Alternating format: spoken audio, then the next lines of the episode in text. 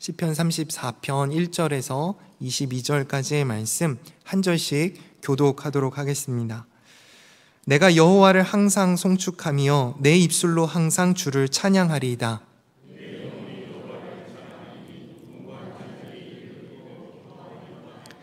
나와 함께 여호와를 광대하시다 하며 함께 그의 이름을 높이세.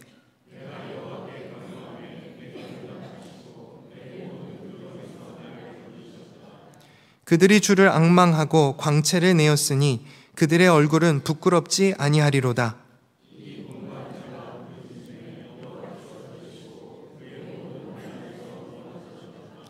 여호와의 천사가 주를 경외하는 자를 둘러 진치고 그들을 건지시는도다.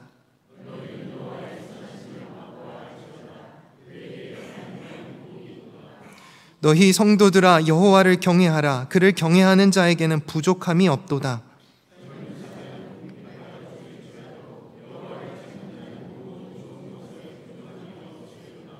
너희 자녀들아 와서 내 말을 들으라 내가 여호와를 경외하는 법을 너희에게 가르치리로다.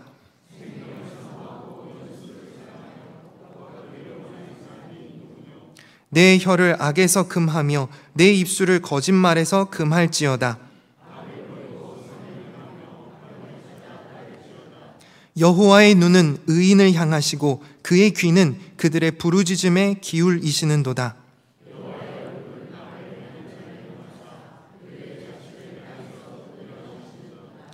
의인이 부르짖음에 여호와께서 들으시고 그들의 모든 환난에서 건지셨도다.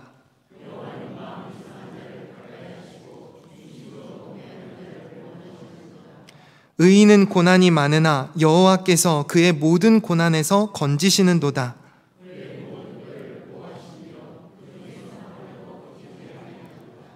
악이 악인을 죽일 것이라 의인을 미워하는 자는 벌을 받으리로다.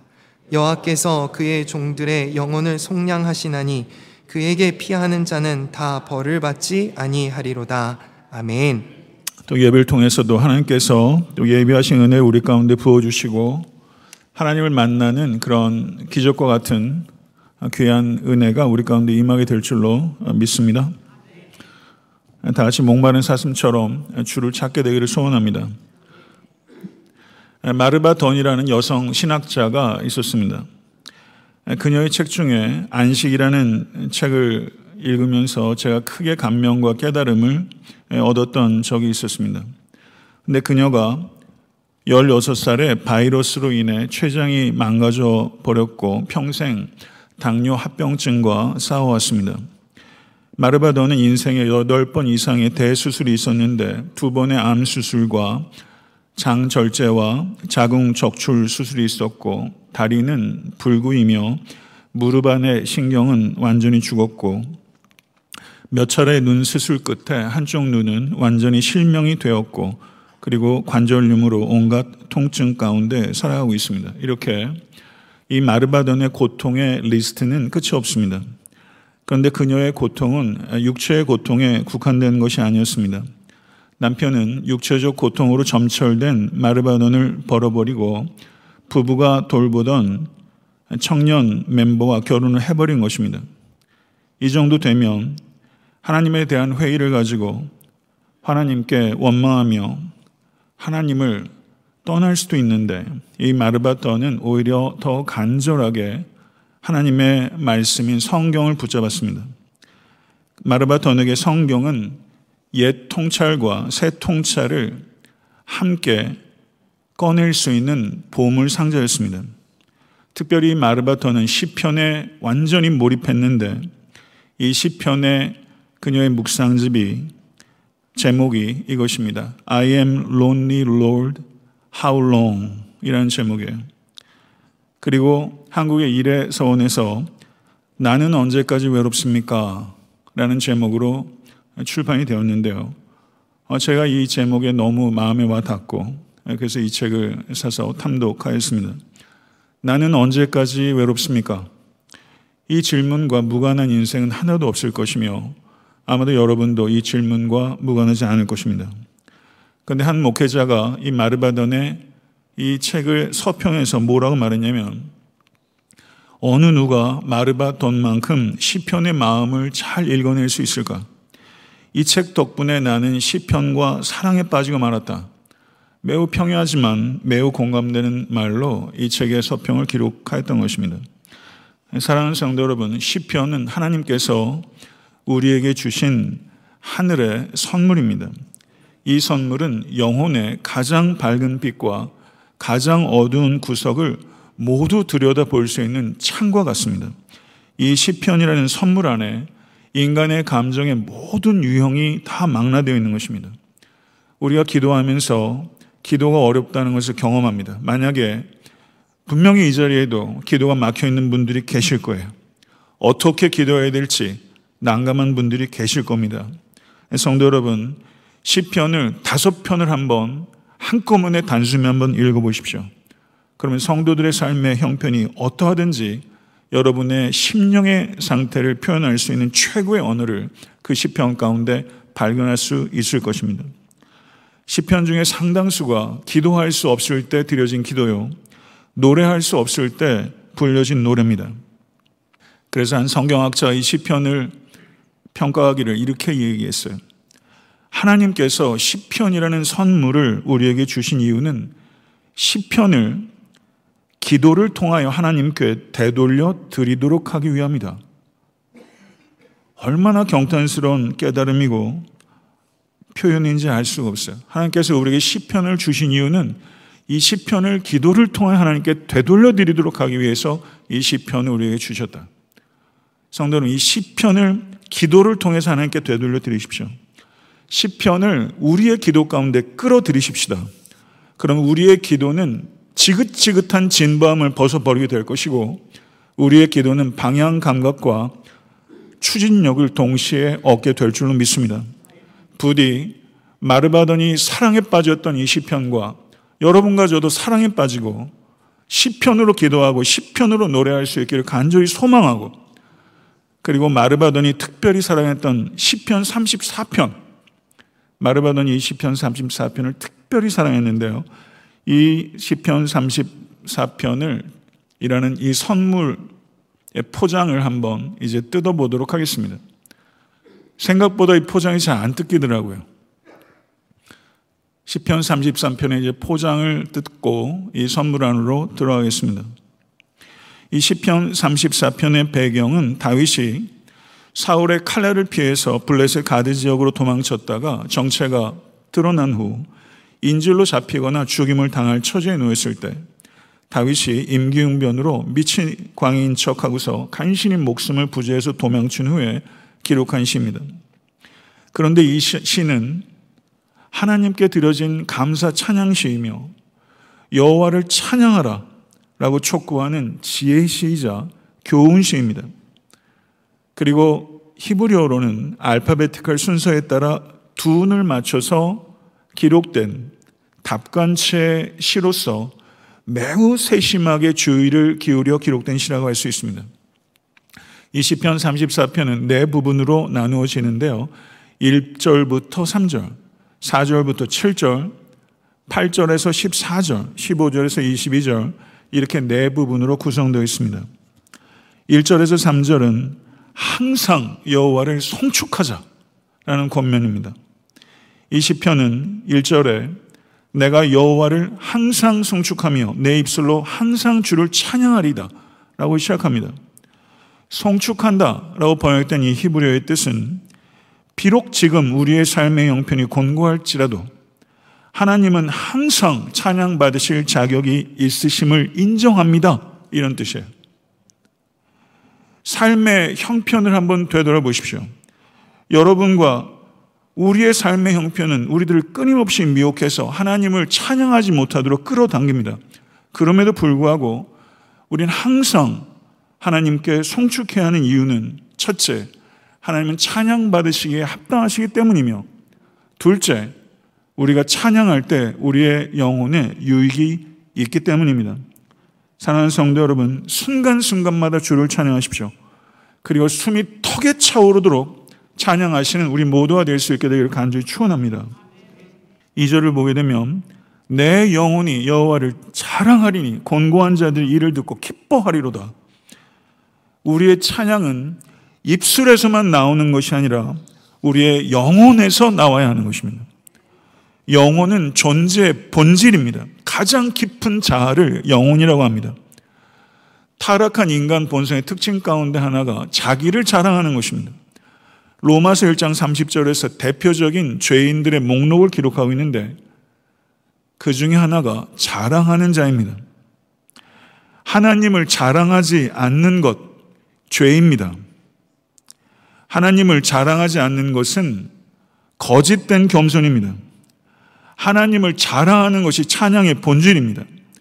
하나님의 자녀들에게 하나님을 자랑하는 것은 자연스러운 일이고 거룩한 특권입니다. 사도 바울께서 갈라디아서 6장 14절에 이렇게 말합니다.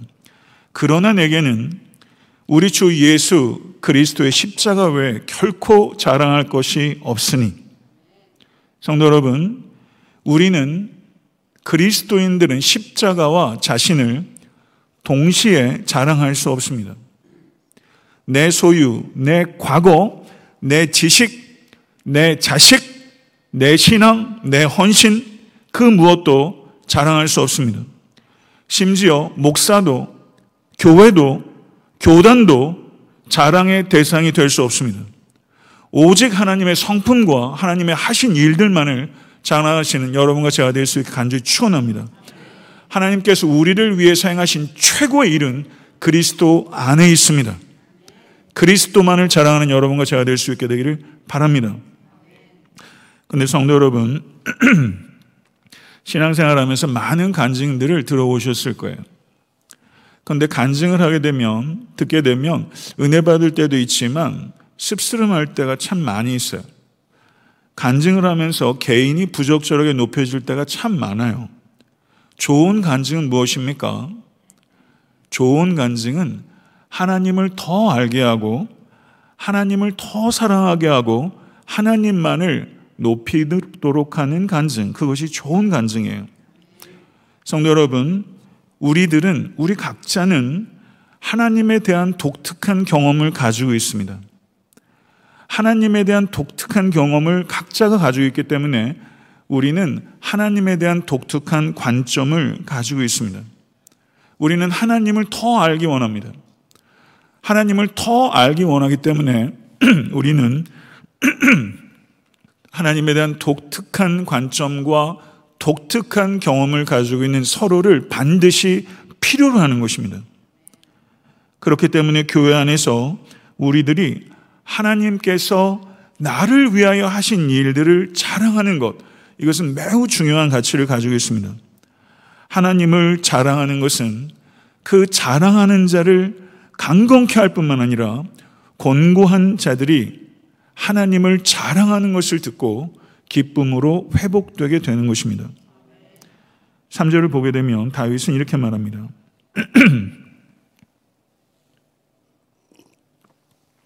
나와 함께 여호와를 광대하시다며 함께 그의 이름을 높이세 찬양으로 다른 이들을 초청하고 있어요. 날씨가 갑자기 확연히 차가워졌어요. 이제 가을 다워진 거죠.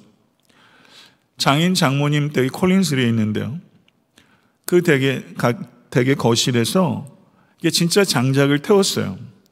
그럼 장작의 온기와 장작의 냄새가 날씨가 차가워지면서 문득 그립다. 어제 그런 생각을 설교 준비하면서 들었어요. 불 붙은 장작을 하나 둘씩 더해지면서 겨울의 냉기로 가득한 거실이 따뜻해지는 것처럼 하나님의 사랑을 자랑하는 성도들의 찬양이 마치 장작이 모이듯이 하나 둘씩 더해질 때 이 찬양은 더욱더 찬란하게 빛을 내고 우리의 영혼에 불을 붙이는 것입니다. 믿으십니까? 우리가 우리의 찬양을 마치 장작을 놓는 것처럼 우리가 이 예배 때 그런 의식을 가지고 찬양을 하나하나 놓을 때 놀라운 역사들이 이 예배 가운데, 우리 영혼 가운데 일어나게 되는 것이죠. 4절에서 7절을 보게 되면 다윗이 지난 개인적인 과거의 삶의 경험에서 하나님께서 모든 두려움과 모든 환란에서 건져 주셨음을 간증하고 있습니다. 4절부터 7절의 내용을 우리 같이 한번 다시 한번 읽어보겠습니다. 내가 여호와께 간구함에 내게 응답하시고 내 모든 두려움에서 나를 건지셨도다. 그들이 주를 악마하고 광채를 내었으니 그들의 얼굴은 부끄럽지 아니하리로다. 이 곤고한 자가 부르짖음에 여호와께서 들으시고 그의 모든 환란에서 구원하셨도다. 여호와의 천사가 주를 경외하는 자를 둘러 진치고 그들을 건지시는도다. 아멘. 4절과 7절을 보게 되면요. 건져 주셨다라는 표현이 반복되고 있는데요. 이 단어의 뜻은 굳게 설 수 있도록 공간과 여지를 만들어 주셨다. 이런 뜻이에요. 굳게 설 수 있도록 이렇게 공간과 여지를 만들어 주셨다. 이것이 건져 주셨다는 것의 의미입니다. 하나님께서는 우리가 환란을 만났을 때 환란 자체를 없애 주시기도 합니다. 혹은 환란을 견딜 수 있도록 힘을 주시기도 하고 환란 중에 함께 할 수 있도록 벗을 보내 주시기도 하고 혹은 환란의 의미와 목적을 깨닫고 인내하고 종국에는 그 환란을 통해서 성숙의 열매를 맺게도 하시는 줄로 믿습니다. 근데 5절을 보면 그들이 주를 악망하고 광채를 내었으니 이렇게 말하는데요. 악망한다. 악망한다. 이 뜻은 매우 주의 깊게 주님을 집중하다. 이런 뜻이에요. 매우 주의 깊게 주님을 집중한다. 성도의 얼굴의 광채는 우리가 매우 주의 깊게 집중하여 하나님의 영광을 바라볼 때 그 영광이 반사되는 빛인 것입니다. 사랑하는 성도 여러분, 최초의 순교자였던 스테반이 공유에 잡혀갔을 때 스테반의 얼굴은 겁에 질린 얼굴이 아니었어요. 목숨을 연명하기 위해서 동정을 구하는 비굴한 얼굴이 아니었습니다.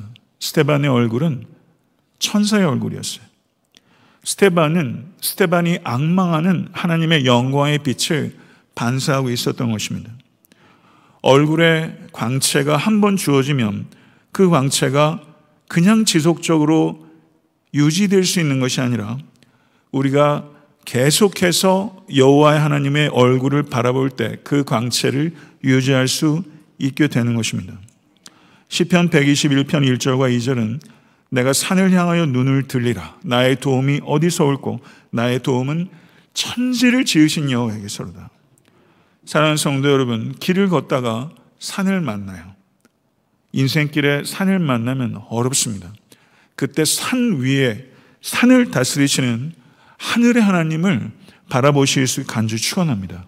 하나님을 바라볼 때 우리의 얼굴의 광채가 날 것이며 하나님의 눈으로 우리의 모든 문제와 나 자신을 새롭게 발견하는 놀라운 기쁨을 얻으실 수 있게 될 줄로 믿습니다. 구약 성경에 여호와의 천사라는 표현이 종종 나타나는 것을 알 수 있을 것입니다. 그런데 여호와의 천사는 여호와 자신일 때가 많아요. 천사의 존재를 믿으십니까? 아멘. 천사는 여러분들이 보았든 못 보았든 존재하고 사탄 역시 존재합니다. 초자연적인 세계가 존재한다는 것 믿으셔야 합니다. 초자연적인 보호하심과 돌보심이 여러분이 의식하든 의식하지 못하든 여러분을 진을 치고 감싸고 있는 것을 고백하실 수 있게 되기를 바랍니다.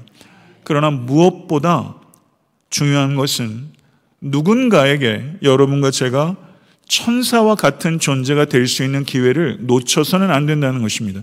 이것이 가장 중요한 것입니다.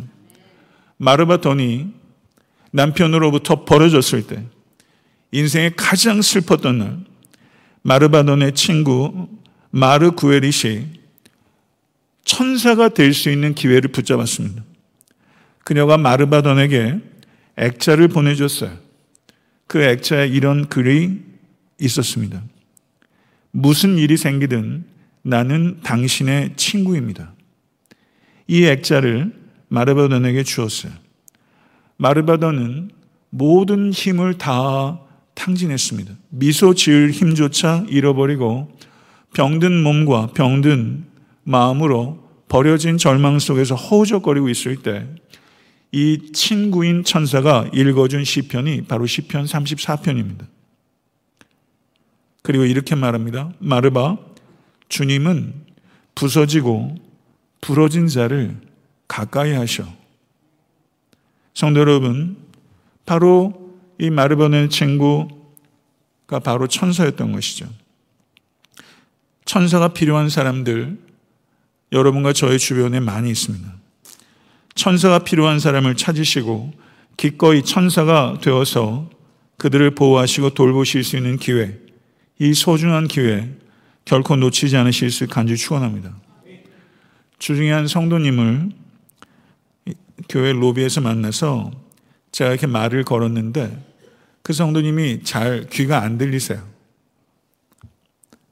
그래서 제가 그날 보청기를 좀 하셔야겠는데요. 한번 알아보시죠. 그런 이야기를 했더니 주머니에서 뭐를 주섬주섬 꺼내시더라고요. 천사가 준 보청기를 제게 보여주셨어요.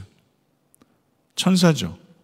귀가 잘 안 들리는 성도님을 위해서 보청기를 준비해 주신 것이죠. 그런 천사가 우리 가운데 있고 여러분과 제가 그런 천사가 되기를 하나님께서 원하신다는 것을 기억하실 수 있게 되기를 간절히 바랍니다. 8절에서 14절은 여호와의 선하심을 알고 경외하라 라는 권면의 말씀입니다. 8절의 말씀을 보세요. 한번 따라해 보시죠. 너희는 여호와의 선하심을 맛보아 할지어다. 아멘. 여기서 다윗은 하나님의 선하심을 생각하라 혹은 이해하라 라고 말하지 않고 맛보아 할지어다 이렇게 말했어요. 지금 다윗은 인생의 가장 쓴맛을 보았는데 역설적으로 하나님의 선하심의 단맛을 보았던 거예요. 로마에는 미식가들이 많았답니다. 이건 진짜 믿거나 말거나인데요. 로마의 미식가들은 강의 상류에서 잡은 물고기 맛과 하류에서 잡은 물고기 맛을 구별한대요. 대단하지 않습니까?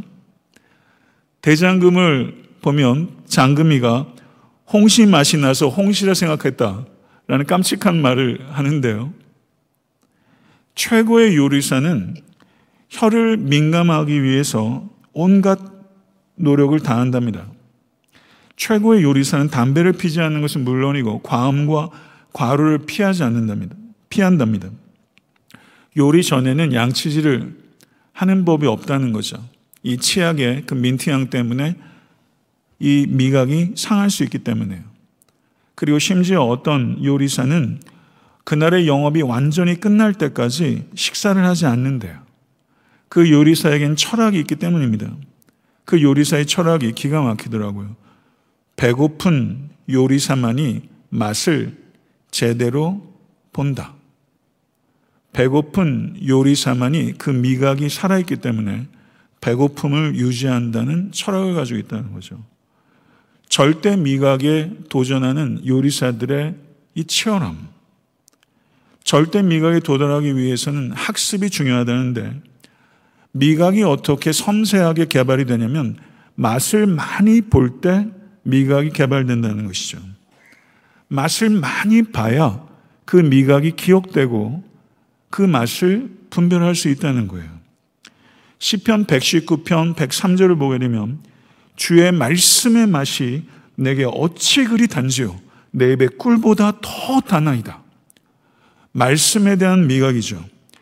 육의 음식에 대한 미각도 이렇게 훈련하는데 영의 양식의 맛을 꿀송이보다 더 단 이 맛을 구별하는 훈련을 과연 여러분과 저는 얼마나 하고 있습니까?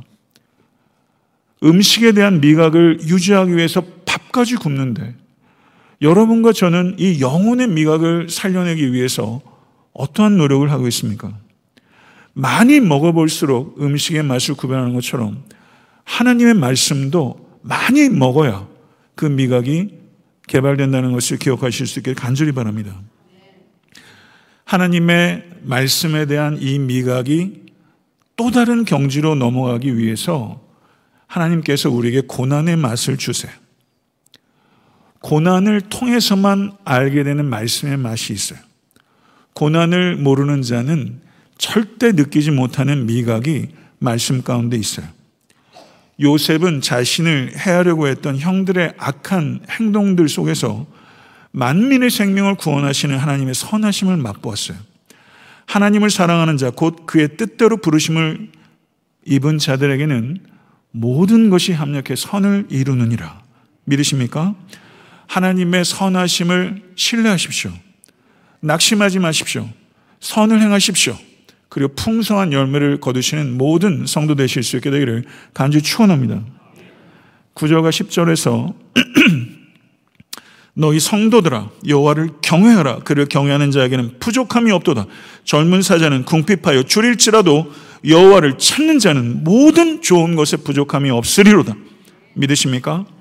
성도는 구별된 백성이라는 뜻입니다 구별되었다는 것은 세상으로부터 분리되었다는 뜻이 아닙니다 세상에 속하지 않고 거룩하신 하나님께 속했다는 의미입니다 주일에 교회에 나오셨어요 성도 여러분, 주일에 교회에 오셨어요. 이것이 구별이 아니에요. 진정한 의미의 구별은 외면적 구별이 아니라 내면적 구별입니다. 내면적 구별이란 인격과 삶의 구별을 의미하는 겁니다. 타락한 세상은 우리의 외면적 구별로 변화되지 않습니다. 타락한 세상은 성도의 내면적 구별을 통해서 변화될 줄 믿습니다. 교회의 조직이나 교회의 힘이나 교회의 돈이나 프로그램으로 세상은 흠집도 가지 않습니다. 오직 하나님의 백성이 성도라는 정체성을 회복할 때 세상을 변화시키고 변혁시킬 수 있게 될 것을 확신하실 수 간절히 축원하며 우리 모두가 거룩하게 구별된 성도가 돼서 세상을 기피하지 않고 세상 가운데 더 깊이 들어가서 소금과 빛이 되어 세상을 꾸짖고 세상을 도전하고 세상을 변혁시키는 일에 쓰임 받는 성도와 교회가 될 수 있게 간절히 소원합니다. 하나님에 대한 경외는 하나님에 대한 두려움입니다. 하나님에 대한 두려움은 하나님의 공의로우심과 하나님의 사랑하심에 대해서 느끼는 성도의 참된 반응입니다. 하나님에 대한 두려움은 하나님으로부터 멀리 도망가는 두려움이 아니라 하나님께 더욱 가까이 하게 하는 두려움입니다. 여러분과 저는 많은 두려움을 가지고 있습니다. 우리의 모든 두려움의 뿌리는 하나님을 두려워하지 않는 데 있는 것입니다. 하나님만을 두려워하십시오.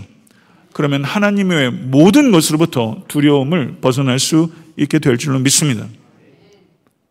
굶주린 사자는 먹이를 찾습니다. 목마른 성도는 하나님을 찾습니다. 진정한 만족은 사자의 힘을 통해서 오는 것이 아니라 여호와 하나님을 찾는 것에서 나오는 것입니다. 사자의 힘을 통해서 행복을 찾으려고 하지 마시고 여호와 하나님을 갈망하고 여호와 하나님을 만나는 것에서 삶의 진정한 만족을 경험하시는 여러분과 제가 될 수 간절히 축원합니다. 11절과 14절을 11절 14절을 같이 한번 읽어볼게요. 너희 자녀들아 와서 내 말을 들으라. 내가 여호와를 경외하는 법을 너에게 가르치리로다. 생명을 사모하고 연수를 사랑하여 복받기를 원하는 사람이 누구뇨? 내 혀를 악에서 금하며 내 입술을 거짓말에서 금할지어다. 악을 버리고 선을 행하며 화평을 찾아 따를지어다. 라고 말합니다. 여호와를 경외하는 법을 너희에게 가르치리라. 한번 오늘 집에 가셔서 자녀들 싸움은 불러가지고 이렇게 한번 해보세요. 너무 근사하지, 근사하지 않겠어요? 내가 여호와를 경외하는 법을 가르치리라. 여호와를 경외하는 게 뭡니까? 윤리라는 거예요. 여호와를 경외하는 삶은 말과 행동의 영역을 모두 포함하는 윤리적인 삶으로 반드시 표현되고 증명된다는 것입니다. 여호와를 경외하는 것은 반드시 윤리로 표현되고 증명돼요. 윤리로 이어지지 않는 여호와를 경외하는 것, 하나님께 영광 돌려드리는 것이 아니라 하나님께 수치를 돌려드리는 것입니다. 에베소서 2장 9절과 10절은 행위에서 난 것이 아니니 이는 누구든지 자랑하지 못하게 함이라. 우리가 그가 만드신 바라 그리스도 예수 안에서 선한 일을 위하여 지으심을 받은 자니 이 일은 하나님이 전에 예비하사 우리로 그 가운데서 행하게 하려 하심이니라. 아멘. 하나님은 우리가 선한 행위를 하도록 우리를 지으신 줄로 믿습니다. 선한 행위는 우리가 구원을 요구할 수 있는 자격이 아니라 그리스도 안에서 우리가 구원받았다는 증거입니다. 행위로 구원을 얻는 것이 아니라 행위로 구원받았다는 것을 나타내는 것입니다. 믿음은 항상 우리를 의롭게 할 뿐만 아니라 믿음은 항상 우리를 거룩하게 합니다. 거룩함이 없는 믿음은 구원에 이르지 못하는 거짓 믿음입니다. 은혜는 우리를 지옥에서 건질 뿐만 아니라 우리를 죄에서 건집니다. 예수를 믿고 미흡하더라도 변화된 삶이 없다면 구원받지 못한 것입니다. 우리의 삶이 은혜로 구원받은 성도임을 증거하는 선한 일의 전시장이 될 수 있도록 성도님의 삶을 이끌어 가실 수 있게 될 우리 주 예수 그리스도 이름으로 간절히 축원합니다. 저를 한번 따라해 보시죠. 나의 삶은 선한 일의 전시장이다. 여러분의 삶이 선한 일들로 하나 둘씩 채워주는 전시장이다. 그 전시장을 나는 가꾸어 간다. 그리고 그 전시장을 남기고 하나님을 만나게 될 것이다. 이런 의식을 가지고 선한 일의 전시장으로 나의 삶을 가꾸어 간다. 그래서 내가 구원받은 백성이라는 것을 증거할 것이다. 그리고 내 삶을 통해서 내 자녀들에게 믿음의 권속들에게 하나님을 경외하는 법을 가르치리라. 이런 의식을 가지시고 삶을 이끌어 가야 되는 거예요. 얼마나 영광스럽습니까? 끝으로 네 번째 단락은 15절부터 22절이에요. 하나님께서 의인을 보호하시고 악인을 심판하신다. 라는 선포입니다. 15절부터 22절의 말씀을 같이 읽어보겠습니다. 여호와의 눈은 의인을 향하시고 그의 귀는 그들의 부르짖음에 기울이시는도다. 여호와의 얼굴은 악을 행하는 자를 향하사 그들의 자취를 땅에서 끊으려 하시는도다. 의인이 부르짖음에 여호와께서 들으시고 그들의 모든 환란에서 건지셨도다. 여호와는 마음이 상한 자를 가까이 하시고 중심으로 통해하는 자를 구원하시는도다. 의인은 고난이 많으나 여호와께서 그의 모든 고난에서 건지시는도다. 그의 모든 뼈를 보호하시며 그 중에서 하나도 꺾이지 아니하도다. 악이 악인을 죽일 것이라. 의인을 미워하는 자는 죄를 받으리로다.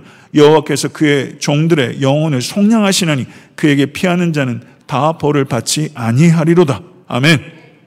사랑하는 성도 여러분, 하나님의 눈은 의인을 향하시며 하나님의 귀는 의인의 기도를 들으시며 하나님의 얼굴은 악을 향하는 자를 심판하십니다. 하나님께서는 모든 것을 보시며 모든 것을 들으시며 모든 것을 아시며 모든 곳에 편재하시는 전지전능하신 하나님이심을 확신합니다. 하나님 앞에 숨길 수 있는 것은 하나도 없으며 하나님께서는 우리들의 행위에 따라 보응하실 것입니다. 신학은 실천으로, 믿음은 행동으로 이어져야 합니다. 견고한 신앙은 견실한 윤리로 표현될 것입니다. 사랑하는 성도는 부디 하나님께 부르짖으십시오. 하나님께서 귀 기울이시고 들으실 뿐만 아니라 구원하실 것입니다. 마음이 상하여 외로우십니까? 하나님께서 그 골방에 함께하고 계시며 낙심하여 숨을 쉬기가 어렵습니까? 하나님께서 숨 쉬게 하실 뿐만 아니라 숨이 턱에 차도록 하나님을 찬양하도록 새 노래를 부어주실 줄로 믿습니다. 하나님께서는 우리의 모든 뼈를 지켜주시는 경호원과 같아서 손끝 하나 다치지 않고 손가락 하나 부러지지 않도록 우리를 궁극적으로 지키시는 하나님이심을 확신하십시오. 악인은 자기 스스로를 죽이는 어리석은 자와 같습니다. 그들은 미움과 악행으로 인생을 낭비해 버립니다. 내가 만든 성읍, 내가 만든 방패가 결국 나를 지키지 못하며 하나님께 피하십시오. 하나님께서 우리의 진정한 산성과 방패이심을 나타내실 줄로 믿습니다. 말씀을 맺겠습니다. 우리는 무엇을 자랑하는 사람입니까? 하나님을 자랑하지 않는 죄, 범하지 않으실 수 있게 되기를 바랍니다. 숨이 턱에 차도록 여호와 하나님만을 영혼 깊숙한 곳에서부터 찬양하십시다. 우리 에타한테 섬기는 교회가 한 사람 한 사람이 하나님의 사랑에 대한 자랑이 더해지고 가득 차서 곤고한 영혼들이 소망과 기쁨으로 회복되고 견고해지는 안전한 포구와 같은 교회로 세워가십시다. 하나님 모든 두려움과 모든 환란에서 우리를 건지시는 하늘에 계신 우리 아버지이십니다. 하나님께 간구할 때 우리가 환란 중에 굳게 설 수 있도록 하나님께서 공간과 여지를 만들어 주시고 우리가 마른 땅에 굳게 설 수 있도록 도우실 줄로 믿습니다. 그러므로 오직 여호와 하나님께만 신중하게 집중하실 수 간절히 축원하며 여러분과 저의 얼굴이 하나님의 영광의 광채를 반사하는 얼굴이 될 수 있게 되기를 간절히 소원합니다. 음식에 대한 미각도 많이 먹어보고 기억할 때 생소해지고 생생해집니다. 우리들의 영혼의 미각도 훈련되고 살아나야 할 것입니다. 세상의 관영한 악들 속에서 여호와 하나님의 선하심을 맛보아 아는 절대적인 영혼의 미각을 가지시는 여러분과 제가 될 수 있기를 간절히 소원합니다. 사자의 힘을 통해서 만족을 얻으려는 헛된 망상 버리시고 여호와 하나님을 목마른 사슴처럼 찾고 만나심으로 영원한 만족을 누리시는 여러분과 제가 될 수 있기를 원합니다. 하나님의 천사가 되어 누군가를 돌보고 보호할 수 있는 기회를 힘써 찾으십시오. 그리고 우리의 삶을 선한 일의 전시장으로 주의 깊게 가꾸어 가십시다. 방패와 산성이신 하나님께서 우리를 보호하고 돌보실 것이며 썩지 않고 더럽지 않고 쇠하지 않는 인간의 언어는 묘사하는 것이 불가능한 하늘의 유업을 우리에게 주실 줄로 믿습니다. 이 소망을 가지고 삶의 경주를 부단하게 그리스도의 장성한 분량까지 경주하신 여러분과 제가 될 수 있게 되기를 우리 주 예수 그리스도 이름으로 간절히 축원합니다. 기도하겠습니다.